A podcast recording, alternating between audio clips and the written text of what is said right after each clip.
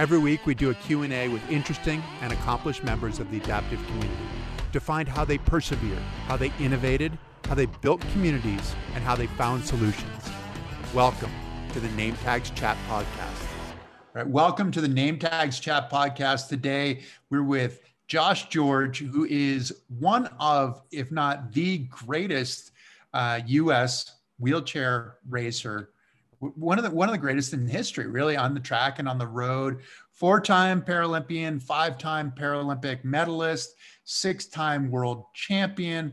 He's won the Chicago Marathon. He's won the London Marathon. He's won a world championship marathon.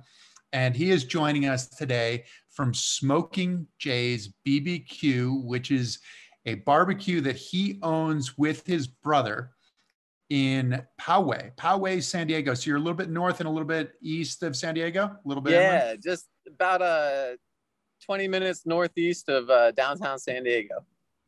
Awesome.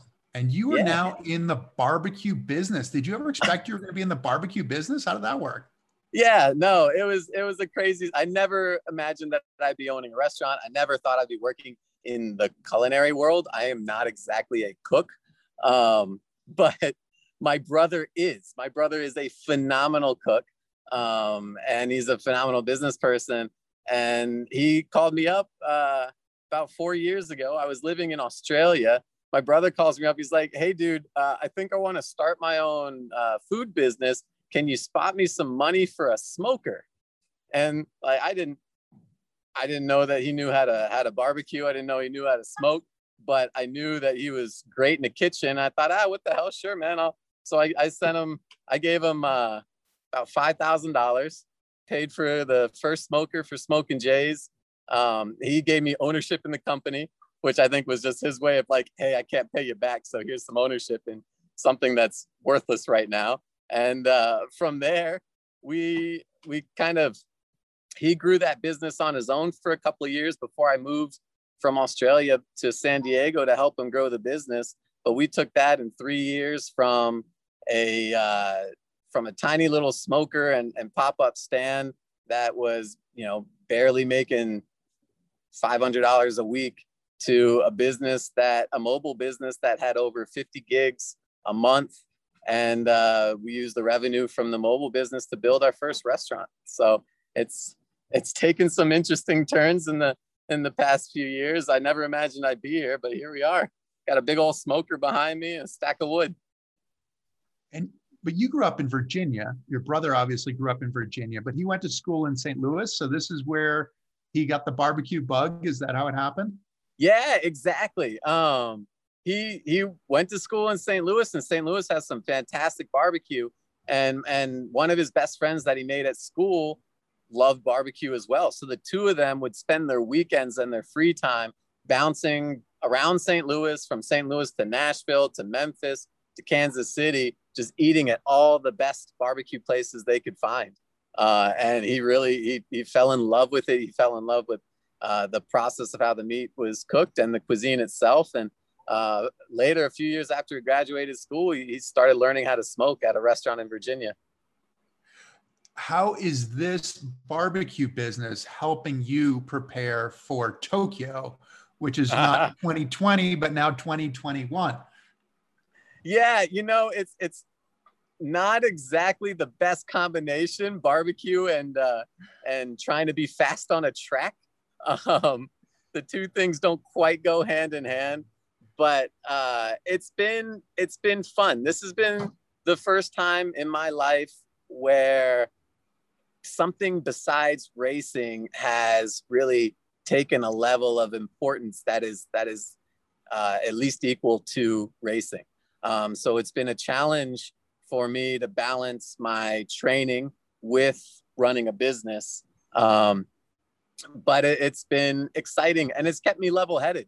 Uh, I used to be one of those athletes where I would go out and train. I, I start my day every day training. I still do. Um, but I was one of those athletes where I would go out and train in the morning. And if I had a bad session, like that was it for my day. Like that was the sole focus of my day. And I had a bad session, it would kind of stay with me for the rest of the day. And now I have a bad session and it's like, well, got to forget about that. I got to get to the restaurant and deal with whatever fires are happening at the restaurant.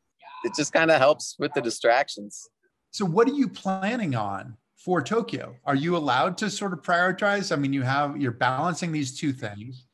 Are you looking at reducing the events because you've usually run a lot of events at the Paralympics? Are you how are you preparing?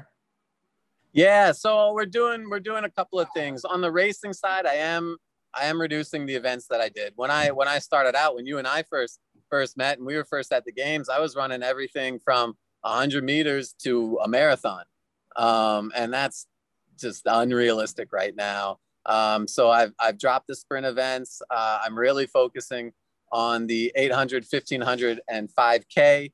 Um, even the marathon, like I might throw my hat in the ring, but you know it's it's the last race of the meet um, of the competition. So i'm not really training for it per se. I might still jump in there and see how it goes but my focus will really be on the the 800 the 800 as the main event and then the 1500 and the 5k as well.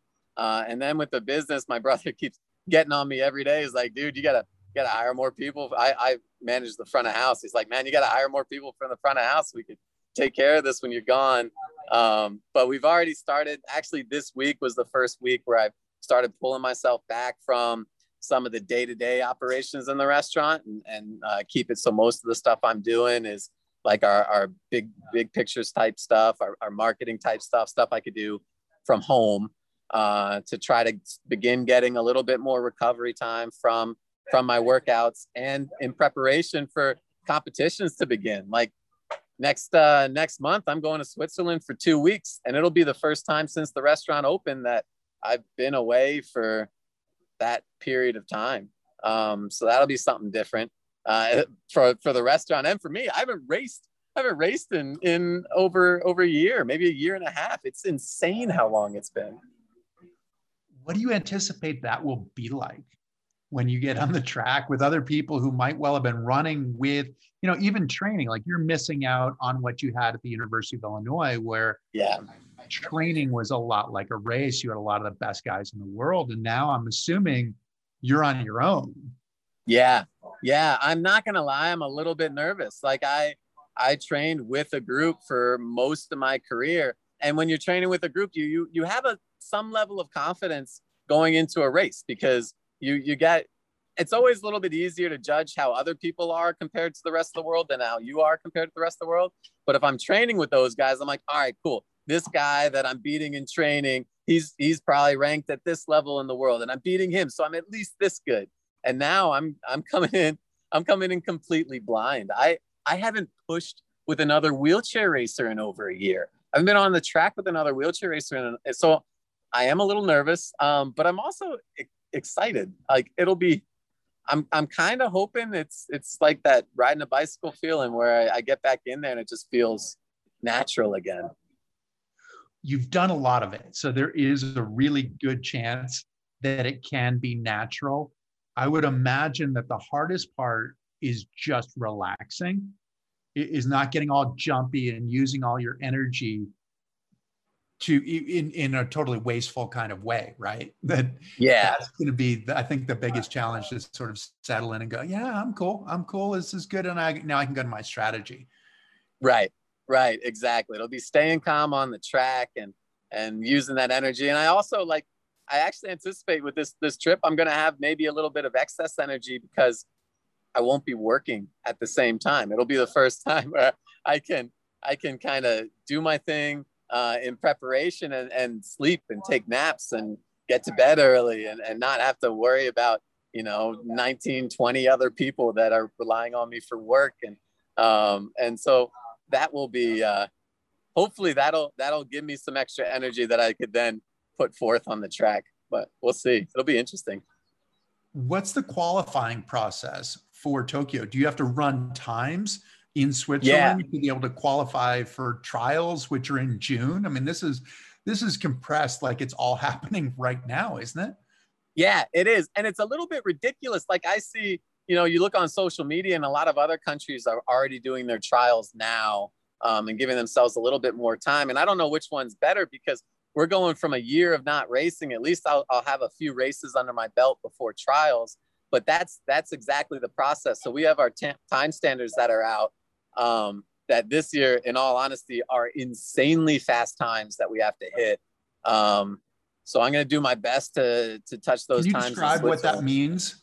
The, the the time standards that what does that so mean? So time standards. So the there there are different levels of of there are different times that athletes have to hit to qualify to do certain things. So the the International Paralympic Committee they have a time set for every single event and every single classification in that event that basically they're saying if you do not run a race where you hit at least this time you're not allowed to race in the paralympic games. It's a it's a minimum standard that you have to hit to race in the paralympics.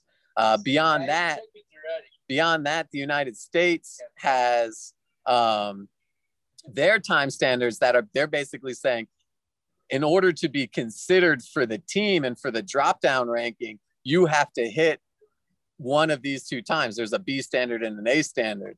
Uh, this year, those times are just insanely fast. I'm I'm sort of on the, the the downside of my career, and based on the time standards this year, like the the 5K time, the 5,000 B standard, I've never hit in my life, even when I was at my fastest. The 1500 the 1500 B standard, I've hit twice in my career when I was at my fastest. Even the 800 standard, I've hit maybe four times in my entire life. And so those are the standards now. So they're they're pretty insane. What what are the actual so like for the 800 what's what's the time standard that you have to hit? Uh, the B standard this year I think is a 136.4 something like that around that. 136 mid. Wow. So 136.4. So one so so for, for the people who are listening, 800 is is a half a mile. It's two laps around the track. So 136.4. What does that mean? That means that you're going like like 48 48. So 48 yeah. second lap, 48 second lap in order to which which a 48 second 400 is a really competitive 400 yeah. in the world and then you've got to tack another another 48 on that.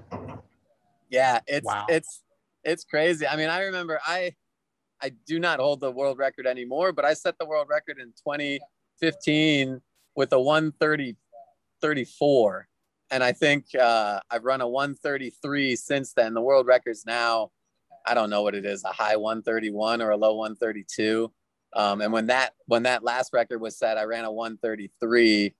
Um, but I haven't. Yeah, but those are like we're talking crazy fast times. Back at the beginning of my career, when I first started racing, uh, uh, a, a racer in my class, in our class, hadn't been below 140 yet. 140 was the world record, and we're it's just dropping like crazy. Wow, that is amazing. And so, just for perspective's sake, a 131, so 130 would mean that you're averaging 20 miles an hour, which, which is fairly, you know, comp- kind of comprehensible when you're talking about from a rolling start, but from a standing start, having to go from zero because as a wheelchair racer, it takes you a while to get up to speed.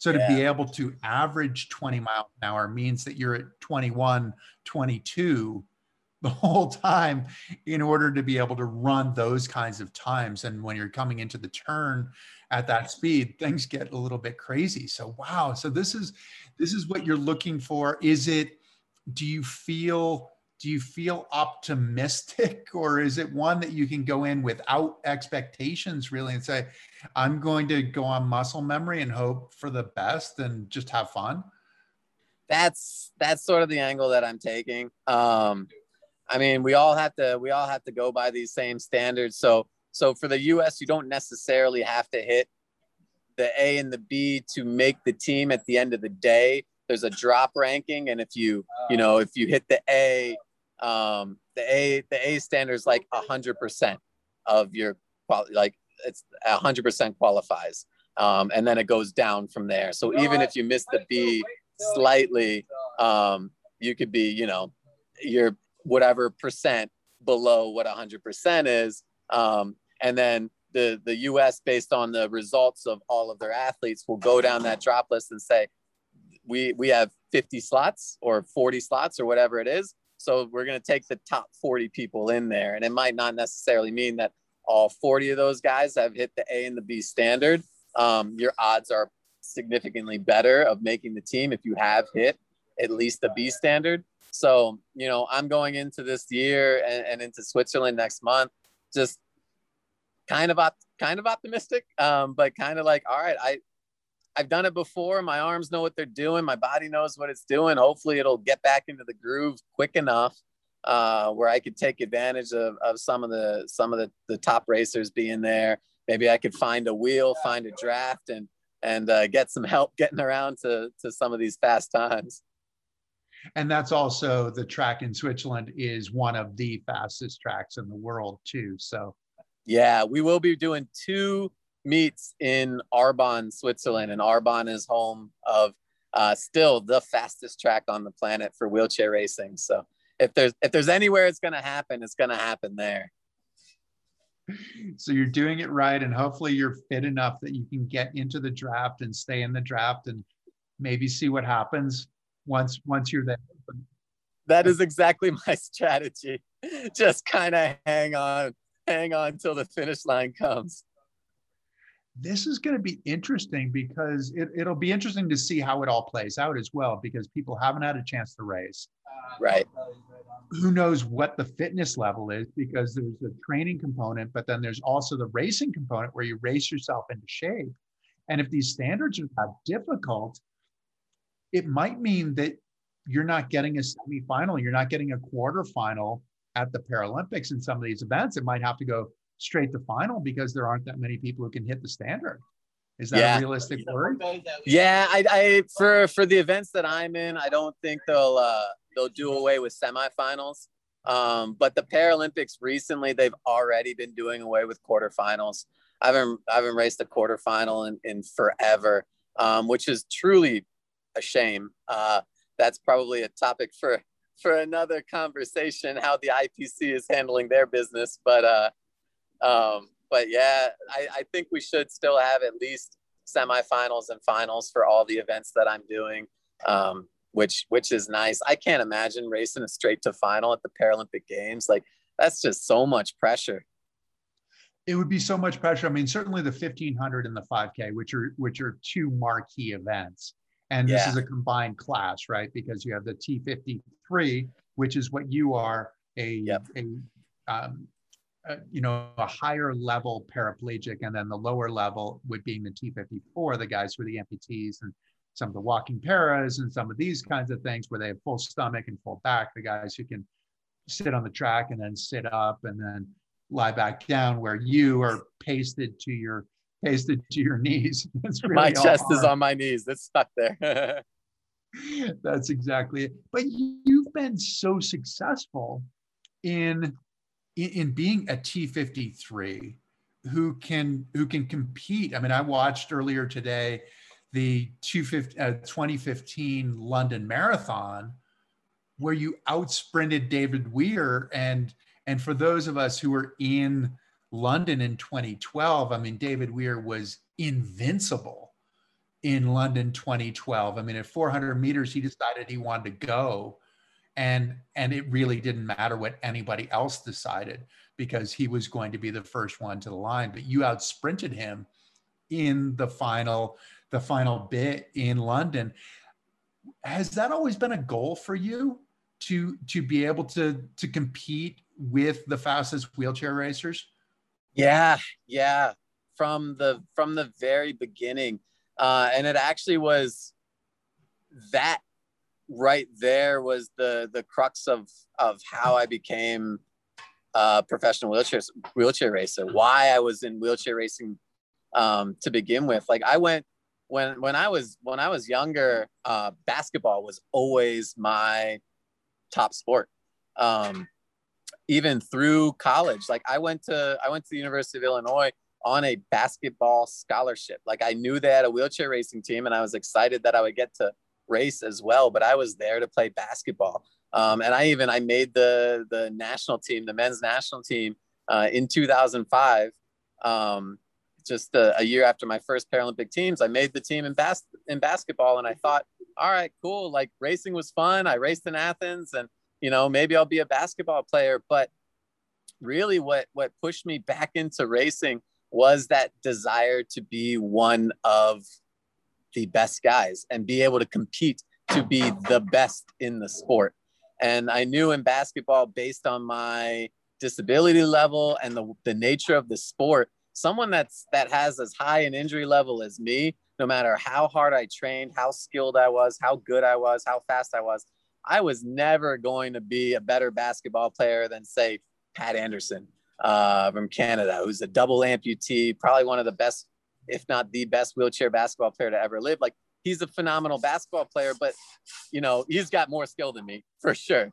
But even if all things were equal, um, his is just what he's able to do functionally is it's impossible for me to do. But then I looked at wheelchair racing and I looked at, you know, one of my early heroes in the sport and Heinz Frey. And I saw this this Swiss racer and Heinz's injury level is even a couple vertebrae higher than my own. And he was he had the world record in the marathon and he was beating amputees and beating these guys with way more function than him. And I, I saw, oh shoot, like wheelchair racing is a sport where if I really throw everything I have into it, I could compete to be the best. And that was always a goal. I always, always a goal. And when I that that day in London was like that that was the pinnacle of the sport for me because that was years and years and years of of hard work and and of you know oftentimes being the only one uh, in my head or in my circle, like really thinking like, yeah, I could, I, I could beat these guys. Like, and it seemed unrealistic because the function level of some of those racers is so much more than what I have. And I just like, I kept, you know, even sometimes I would admit it, I was trying to fool myself into believing this thing that may not have been possible. Um, and at least a couple times in my career, I've been able to win win some big marathons against some some top top racers. Um, you know, I won Chicago in a sprint finish with Ernst Ernst Van Dyk and Kurt Fearnley. Um, I won the London Marathon in a sprint finish with David Weir, and and like those are the times in my career that I really hold as as the pinnacles of my career because I was I was able to be on that day at that time I was able to be the best. Um, you know, it never seemed to last for long. There was always the next race, but at that point in time and that day, I was able to be the best. Right, and that's really all you can hope for. I mean, that's the hard part as an athlete. It's not you're not going to go race after race after race and be undefeated, but but at some point you're going to, you know, if, if you can win and beat those guys and say, I did beat those guys. There are certain certain elements. What did you have to do in order to be successful against those guys? What did you have to figure out as far as a strategy to yeah. minimize their strengths and maximize yours? I had to look at what what my strengths were, what I was capable of doing.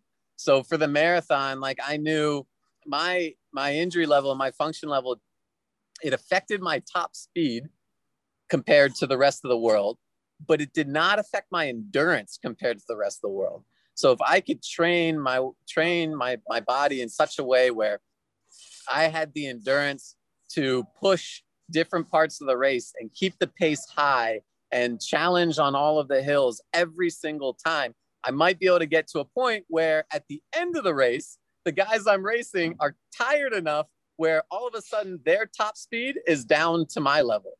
And that would give me the opportunity to win. And that's like that that race in london against david that is exactly what i did. I was the the 26 miles prior to that last sprint i was throwing in as many surges as i possibly could. Anytime i saw the the pack kind of getting comfortable and settling in and people trying to rest i threw a surgeon and i picked the pace up and i made people work and i made them chase me so that by the time we got to the end i was you know i was just hoping that um, just hoping that they would be tired and that they would I would take a little bit out of Dave's final kick, and I I was able to take just enough out of his final kick to to make it work.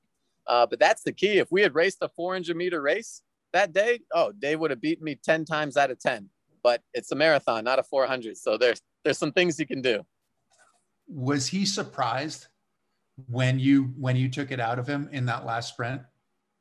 I think so. Yeah, um, for sure. Uh, earlier in that race, I think in the first half of that race, Marcel Hug, uh, who was the, I think it was at the start of the race, any any expert would have told you it's between David Weir and Marcel Hug for the win.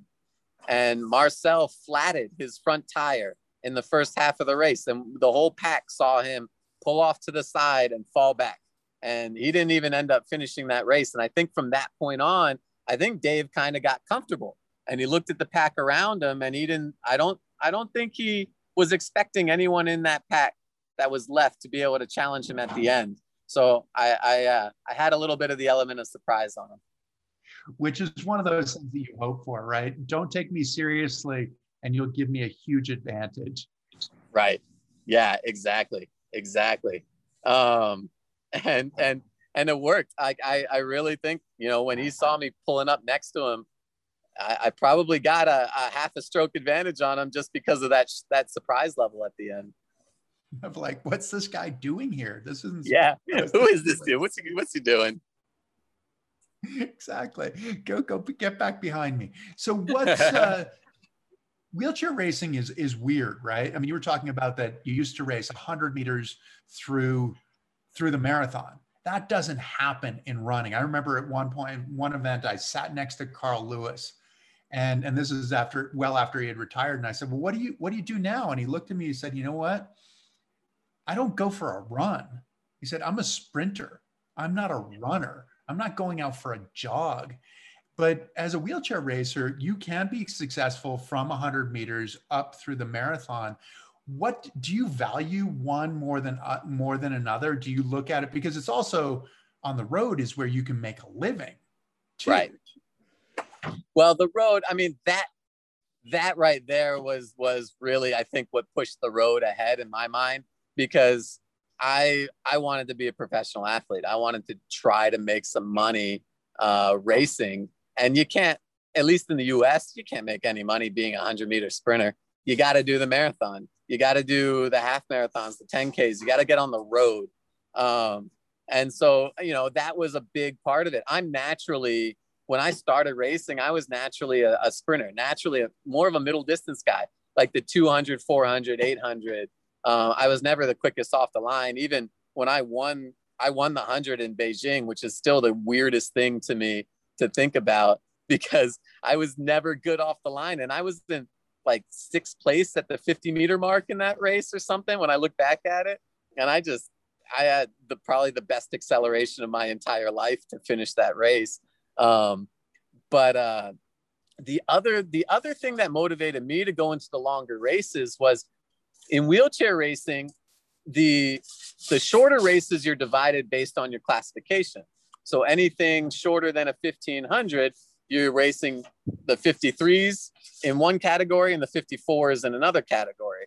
Um, and so like as a 53 you could win a race and still look at the the um, the sheet list at the or the the finishing standings at the end of the race, and there are a bunch of guys that ran faster than you because you ran your race in your division, but the 54s, you know, maybe a few of them ran faster than you did still, and that's I think also what appealed to me. Back to that conversation or the what we were talking about earlier in the conversation, where you know wheelchair racing, you have for someone with a higher level of disability, you have the the chance to to be the best and to win against everybody. And in, on the road, um, it was an open class race, and you had that chance. And that was, you know, I was, I was a cocky kid who set these goals, and then I was a pig-headed and stubborn young adult who wanted to live out those goals. And so that's what that's what it came down to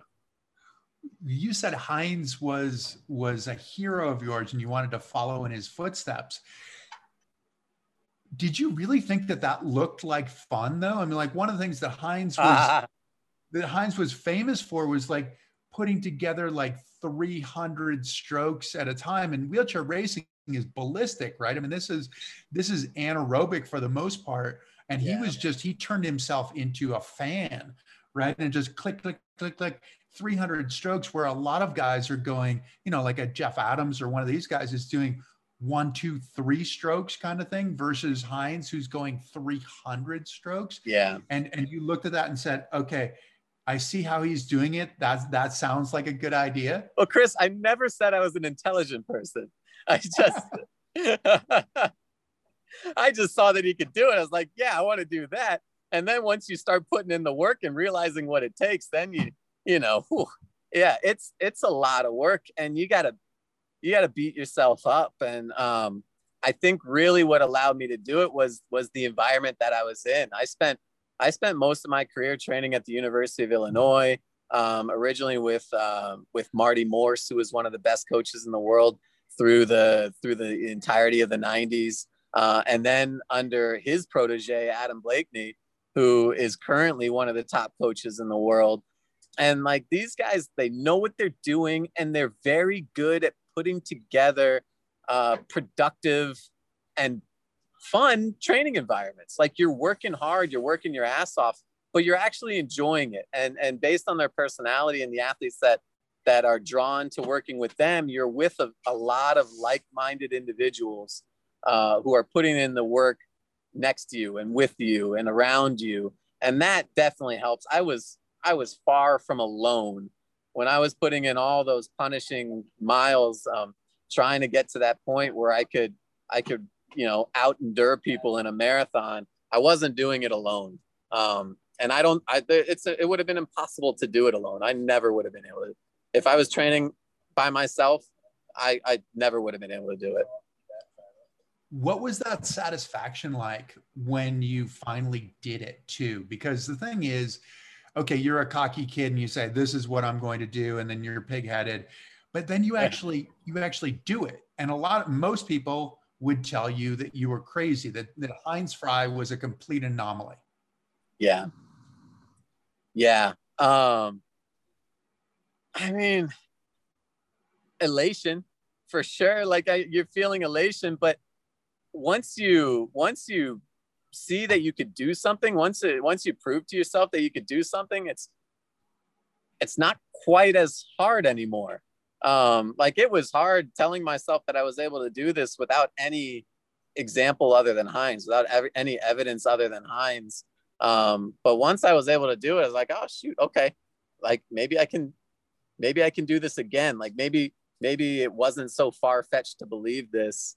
Um, and you just kind of get hooked on that that feeling, and you want to you want to try to do it again. I remember the first that that uh, when I won the Chicago Marathon. I I don't remember what year it was. Maybe uh 2012 maybe 2013 uh when i had a i had a sprint finish with ernst and and kurt um and I had been training with Kurt in Australia every winter.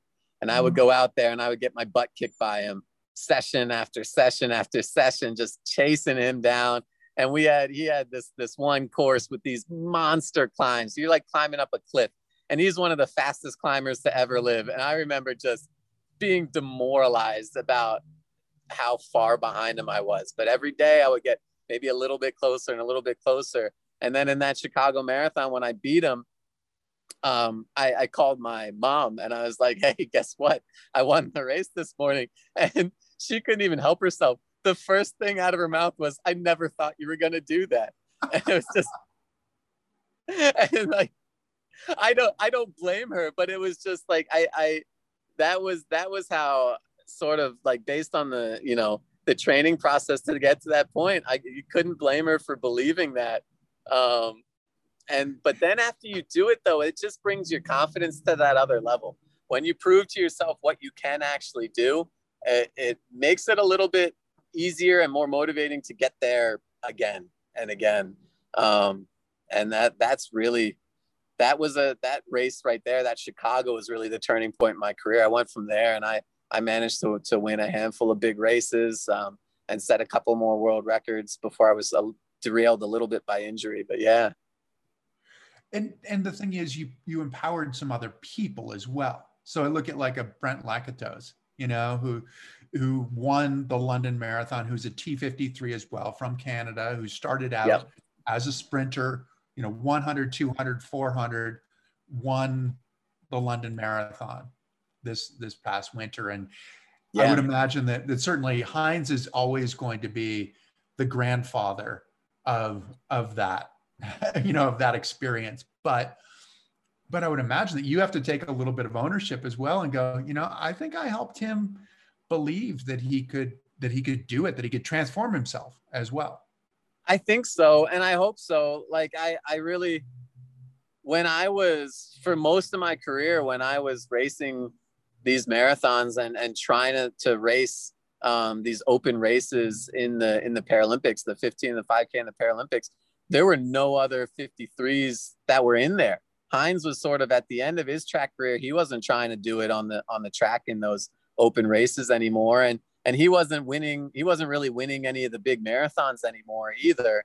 Um, and there were no other 53s besides myself that was were trying to pick up that torch and, and carry it and try to show that hey, you know, you don't have to be an amputee to win these races. Um, and and I think so. I remember uh, after I after I won Chicago, and then again after I won London, uh, when I would go to a track meet, every other athlete in my 400 or 800, when I was with all the 53s, they would come up to me and they would congratulate me on that race, and they would like sort of like hit me in the shoulder and be like, "Yeah, you took them down." Like it just like you could tell there was sort of this communal feeling, like, "Yes, one of us beat one of them," you know, like we took down those guys with more function, and uh, you could kind of feel that energy off of them. And I I remember um, Pierre Fairbank, uh, who I believe you raced against Pierre as well, but uh, a wonderful French racer. He, he's spent most of his career training in New Caledonia, but uh, an amazing racer in his own right he started doing marathons towards the end of his career and he ended up in in uh, one sprint finish. I think he ended up finishing fourth or fifth in that race, and it was his best finish. But he he came up to me after that race, and he was like, "You know what I was thinking at the end of that race? I was thinking, oh, Josh George, he could do it. I could do it too." And and that's so. He, it was just funny. Like he he took he took motivation from what I was able to do and tried to you know use that to to help his own finish Well you've talked about as well that that sport can be a platform for to create social change what does that mean to you and what have you been able to do in your career uh, i feel like sport is sport unifies people uh, and it does in the in the able-bodied world and, and in the world of disability um, i mean in the able-bodied world people's they forget about their political differences or their racial differences or socioeconomic differences when they come together to cheer for their favorite team or when they come together the, on the playground to play a game of basketball. It doesn't, you know, at that point, it doesn't matter what color your skin is. It doesn't matter how much money you're making. It matters, can you shoot? Can you pass? Are you a good player? Like that's what matters.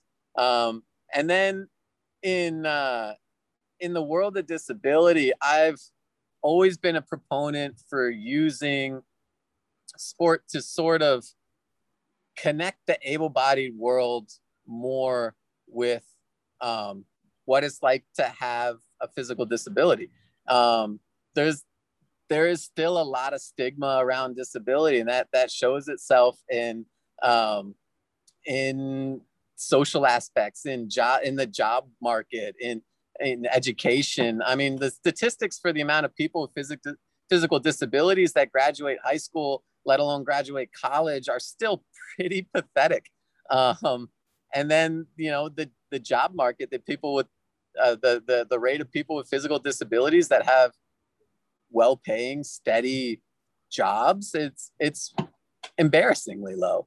Um, and I feel like sport can be a connection. I've always advocated I've always advocated for adaptive sports to treat the equipment that we're using like equipment, to take the stigma of disability out of it, to invite able-bodied able-bodied athletes and able-bodied people to come and play our sports. Come sit down in a wheelchair and play basketball with me. Get in a racing chair and, and race with me. Hop in a hop in a mono ski. Hop in a um, hop in a sit ski and do some Nordic skiing. Like come in and sit down in our equipment, get on the same level as we are, and let's let's do something together so we can relate at a level that has nothing to do with disability. It has nothing to do with me having to look like this to have a conversation with you. You know, like let's let's get on the same level and do something together. I've always been a huge advocate of that, and I push for that in, in some writing that I've done and some programs I've worked with. Uh, my brother, uh, who I'm working with now for a period of time, he was actually training in a racing wheelchair, and we were trying to get him in the in the New York City Marathon. And I'm still like that is my favorite race in the world. I love the people that organized the race, but they didn't let him race. And that was the one, that was the one thing I was like, come on, guys, like you got to see your rules for your rules for who's allowed to race in the wheelchair division. Like we gotta, we gotta fix that.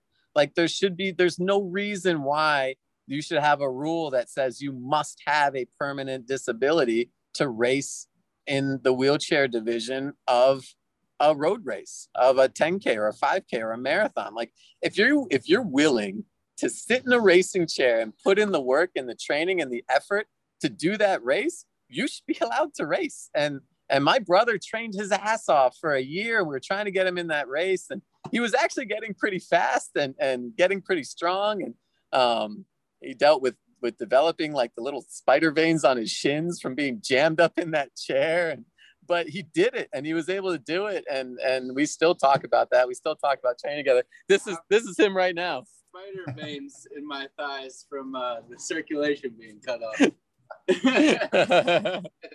I, it's funny that you say that because i did i did a i think it was a five mile race in boston one time and a guy who wrote for runner's world wanted to do an experiential article so yep. he went out and he trained and he got into a racing chair. And, and it's just it's kind of funny. Your brother's talking about what happens to his legs. Like this guy did it, and he was not he was not fast. You know, he trained a little right. bit, but he hadn't trained all that much. He was sitting the way that we sit, so we're effectively like in a yogi position where your legs right. are folded underneath you. It, it can't be comfortable. Like if you can feel it, it really can't be comfortable. And he finished, and he couldn't stand up right. because his legs had gone had gone numb you know they'd gone to sleep. But it but it's i think you make a really good point. And in boston uh, kelly smith's brother kelly smith with whom we raced in, in canada yeah. his brother kevin and his and his roommate jen had both raced and not only had they raced like boston's a race you have to qualify to race in boston. And and his roommate jen she actually had qualified as a runner and then qualified as a wheelchair athlete. And you that's cool. I would think like you got to celebrate that. Like that's cool. Yeah. Into the sport, and it's a way to connect. And the equipment is a great way to connect where it's not, hey, this is an assistive device. It's like, right. oh, this is cool. This, this is, is cool. This is sport. It's sports equipment. Yeah. It's the same as a hockey stick or a baseball bat or, you know, whatever piece of equipment you need to use for your sport. That's all it is and i think like for for the, the disability for people with disabilities it's even more so because um, in in the us especially a wheelchair is seen as a medical device. And that's that's not what it is. It's a tool. It is equipment. And so if you can start at a level where it looks cool and it, it is a technologically advanced and cool piece of equipment like a basketball chair or a racing chair or a hand cycle start there. Let's start the conversation there and, and all come to agreement that that's a piece of equipment. Then we can just go from there to the fact that the, you know, the chair I'm sitting in right now is just a piece of equipment. And it really is because like for you and I, we don't have, we don't encounter much of anything on a daily basis that we can't do. Right. I mean, I mean, there are things that'll come up that you're like, oh, okay, all right, that's going to be a challenge or whatever. But like on a daily basis, most days you do what you're going to do. You don't wake up in the morning like when I first had my accident and I was first in college. I remember mapping my route when I had to go somewhere, thinking, okay, can I go this way? I don't know if I'll be able to get up that hill or there's a right. of stairs there. But that doesn't happen now. Mm-hmm. Like now we right. have, a, we have a good sense of what we're doing. I think we've gained a sense of perspective you know just the perspective of having gone through that trauma having had to adapt which is a very similar perspective that you gain being an athlete. But right. then you your sense is that yeah we're really we're really not all that we're not any different now. Our challenges are the same challenges that everybody else is going to have. They're not any different. And how do we how do we demonstrate that? How do, how do we affect that change? Yeah. And in, in a way that's really going to stick. Like, like you and you, you know, probably better than I do. You, you go and, and do a motivational talk somewhere. You, you speak into a room filled with hundreds of uh, able-bodied people. And for that moment and that hour and maybe that day, they're gonna they're gonna understand. Okay, cool. Yeah, this is. You're right. Like it's all you get. It, we're humans and we adapt to the situation we're in. And, you know, then it doesn't feel like a hindrance anymore after that point. You've adapted. But what do we do to get that message to, to stick for the rest of their lives? What do we get that message?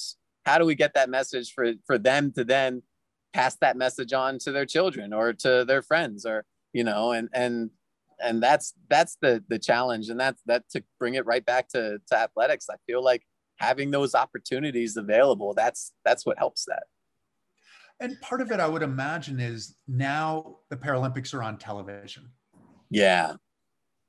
Which so, is so huge. been, it really is. And this year it's going to be prime time. So so it's not necessarily somebody just tivoing the, the Paralympic Games so that they can watch it, you know, so that they don't have to watch at four o'clock in the morning or whatever, because right. London change that. London, and so we've been talking about your London Marathon in 2015, but yeah. London 2012 changed the landscape in terms of in terms of media coverage throughout the world for the Paralympics. You've written about, and and I I should have mentioned this in your in your introduction because you also blogged for the New York Times. I mean, you're not you're not just a barbecue guy. You've done a whole lot of other things what did what did London 2012 mean in terms of the Paralympic movement, but also in terms of the movement for people with disabilities, which is a group of which we are a part? Well, London was huge because I mean, the world of, of sport and professional sport is driven by markets. It's a business. And London was the first time that they were able to prove like, hey, these athletes with disabilities, they're marketable and they can make money and they can put butts in seats at stadiums. Like they were they were selling out stadiums and they weren't just giving away tickets for free. Like I know I raced in front of sold out stadiums in Beijing, but later you hear half the tickets in that stadium were given away for free. People weren't paying for them. Um, so that's different. But in London, people paid for every single one of those tickets and sold out a stadium uh, their their TV coverage was amazing to the extent that they had advertisers come in late, like begging, offering to pay up above market value to get ad space during the Paralympic Games because it was so popular. And that's the thing that I think really blew the top off of everything was finally the world saw like, look, these sports are entertaining and they're entertaining to the extent that people will pay money to see them being being put on to be to see them being competed in. And and that's i mean that in in our like money money drives things and business drives things. And and the fact that london's marketing team did such a good job educating the people in in england in in the uk about the paralympic games so that there was a basic level of understanding about the classification and the different events and and understanding to the point where they got excited about seeing it and we're having conversations about it. And it was the first time in my life like we were you would walk through the through the streets in london and someone would stop you and be like i was at the pub the other night and i watched you race. And it's like blown away. Like you're kidding me right? That's insane. That's amazing. And people were making it a part of their day to to go to the pub at the end of the night to watch the paralympics or to you know spend some money on a ticket to go in there or to buy the merchandise. Um, and it it really changed the nature of the game. And then the fact that that you know you, you mentioned it before david weir was untouchable in those games. And as a competitor of days during those games, it wasn't the most fun. But as a wheelchair racer afterwards, that was probably the best thing that could have happened because he really, he really touched on the imaginations of everybody in the United Kingdom about how incredible these athletes are. And what he did there just really set off what level of talent and athletic ability Paralympians have. And, and like now you you go to the London Marathon and the streets are packed for the wheelchair race. They want to see Dave come through there. They know who Marcel Hug is that he's chasing him down. They know who Daniel Romanchuk is, the new kid on the block in the US who is he's not, if he's not it already, he's going to be the best wheelchair racer of all time. The kid's phenomenal. But these guys, you go to the London Marathon, they know who he is, and they're packing the streets five people deep to see the wheelchair pack go through. And we're coming through a half an hour, 45 minutes before the the runners are coming through there. And so they're they're putting in the time and the effort to come see us race. That gives us value, real value. That is just goes so far into pushing pushing the movement forwards, pushing uh, wheelchair racing forwards, and and pushing forwards just the, the standing of people with disabilities in the community. But part of that also was was the buildup as well, right? So Channel Four, which covered the Paralympics in London, one they covered it from eight o'clock in the morning until ten o'clock at night. It yeah. was nonstop Paralympics to the point where they had they would wrap up the night with a comic who was off color, you know, and and it's like, oh, yeah, laugh at this. Like, I mean, I grew up like watching MASH, right? And it's like if you can laugh at a at a really awful situation, then it's okay. You know, it's okay. Like, yep, yep. It's like it's our legitimacy. But they also spent four years beforehand with programming to to educate the public so that when David Weir was was going out into lane two at 400 meters at the bell, they knew what was going on and they saw they were prepared for that entertainment.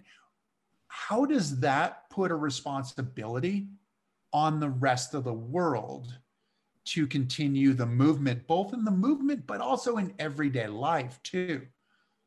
Yeah, I mean, in terms of the Paralympic movement, it kind of sets the bar, and you see, you see companies like NBC sort of feeling the pressure and, and stepping up their coverage of the games and how they're doing coverage and and um, how like the level of of uh, education that it that it takes um, to create the product that that London created and that Channel Four over there created. Um, but then it, it really it sets the bar just societally because it shows that this population exists in in our world. It put this population at the forefront. Like it's it's kind of weird for me. I'm i just turned 37 last month and uh, i live in san diego now and this is the first city that i've ever lived in where i've really felt disabled. Like I felt the restraints of being uh, in a wheelchair. I, you know, when when when I was growing up as a kid, you're a kid, you're sort of in your little kid bubble. Um, and then I went to school at the University of Illinois, which is in Champaign, which is one of the most accessible places in the country. Like they invented accessibility, they invented the laws for accessibility. And then I went and lived in Australia for a little bit, which their society is just leaps and bounds ahead of us in the United States and how they see people with disabilities. They see you as a person first, and then they're like, oh, yeah, you're in a chair, whatever, we'll deal with that, no problem. But they see you as a person first. Whereas, you know, in the US, I uh, societally, we're not there yet. And then I'm, I'm finally in a city that where it's like, I have to move in a couple of months and there are a lot of cool little neighborhoods in San Diego. And I, I look, I'm looking for homes in them. I'm like, well, I can't really afford to live there because that house needs these renovations to make it accessible. Or this little bungalow is super cool in a super cool part of town, but that bathroom's so small, I'd never be able to close the bathroom door while I was in there. And like, you just, I'm, I, it's for the first time I'm feeling the limitations on on what it's like to live in the greater society in a wheelchair and like what that means just in terms of where I can live. And and that's it's just a side effect of the fact that when still as a society when we're developing things and building things and yes we have the ADA law but nobody actually thinks about functionally what it means to have to navigate spaces they just think okay cool this hallway is 36 inches wide I meet the code or whatever. The doorway is 36 inches wide. I meet the code. Big deal. Let's do it. They don't think about functionally what does it mean to use a door. Um, you know, like that's that one of the things that I really got into over the past six, seven years is the idea of universal design.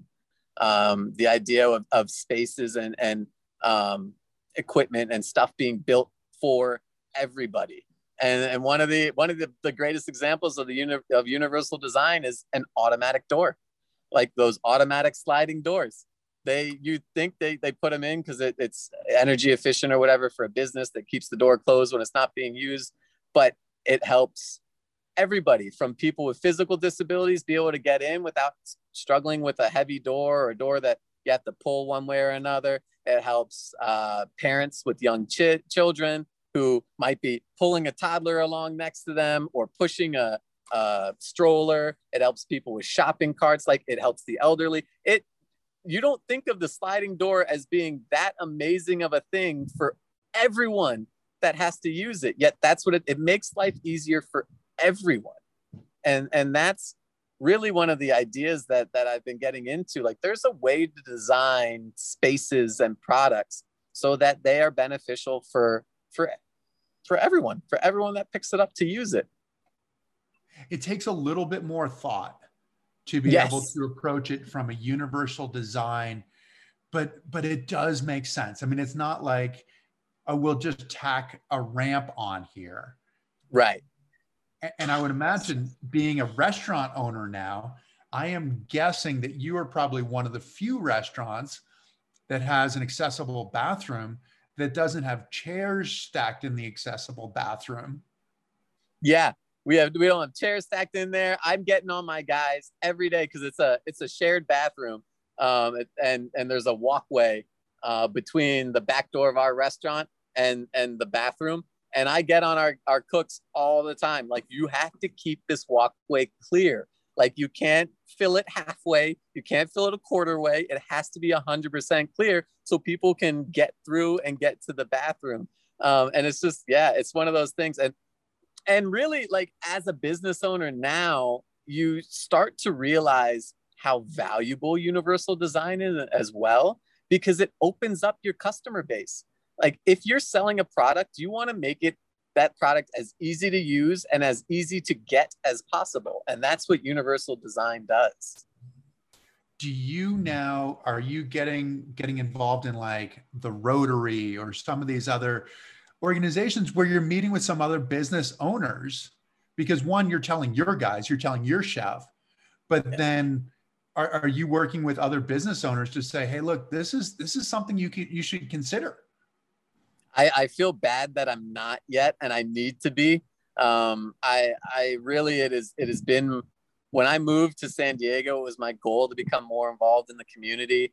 And then coming off of the year we just had, uh, sort of set me back a little bit. And and now I'm I'm really trying to juggle my time between the restaurant and just making the, the team for Tokyo. But that you are 100% on point. Like that is exactly what I need to be doing and should be doing. And I have no excuse not to do that. Um, come, you know, Tokyo ending, I, I, I need to become part of the community and make sure that, you know, we can keep pushing these changes forwards in, in small ways.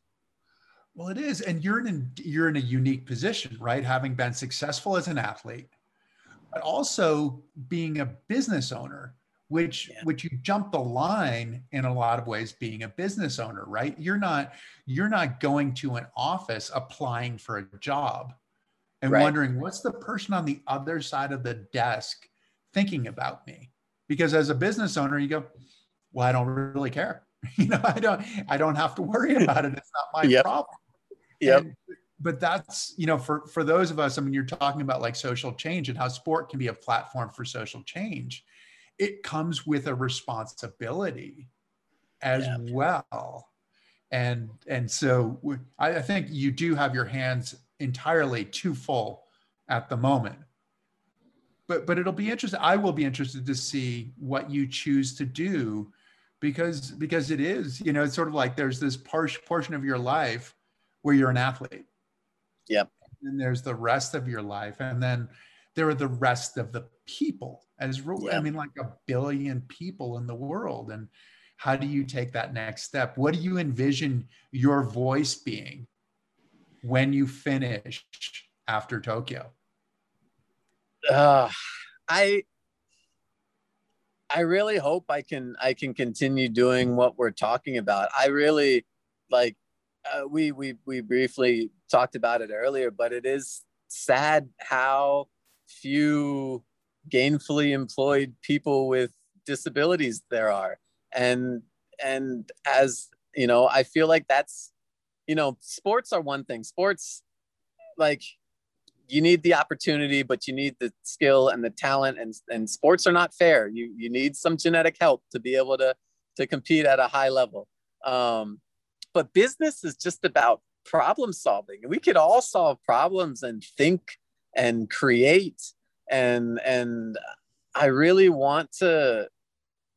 I would I would like to be able to use my platform and, and sort of whatever influence I may have or develop to help other people in communities like like those with disabilities learn how to create and and and learn how to navigate a world and convince an able-bodied population that hey man i could i could do this just as well as you. It might look a little different but i could do it just as well as you. I can i want i want little kids to to know that they could go out and you know dream about becoming rich dream about making having a great job or starting your own company or being an entrepreneur or whatever the case may be. Just just because you have a disability shouldn't stop you from being able to do that yet you know too too often that is the case now but i you know that's that's what we're pushing for. It's that change.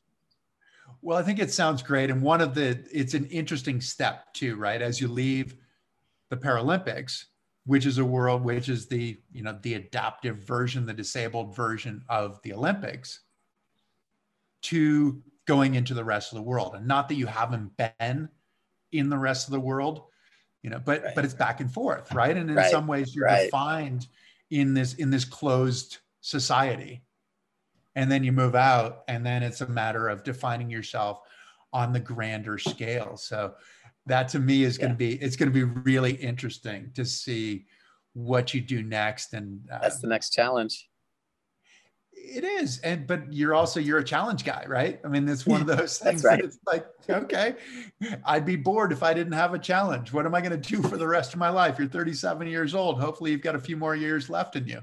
Ooh, hopefully, knock wood. exactly. Uh, well, Josh, thanks so much for joining us. Thank you for taking the time out of your workday to join us. Good luck in Switzerland. I look forward to seeing you in Minneapolis.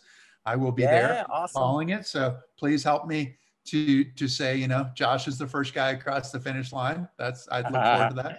oh God, Chris, I'll do my best. yeah. But thanks a lot. Thanks for thanks for joining us and thanks for everything that you're doing, you know, in our world. Thank you, Chris. It's been great chatting with you. Yeah, it's been wonderful. Look forward to seeing you soon.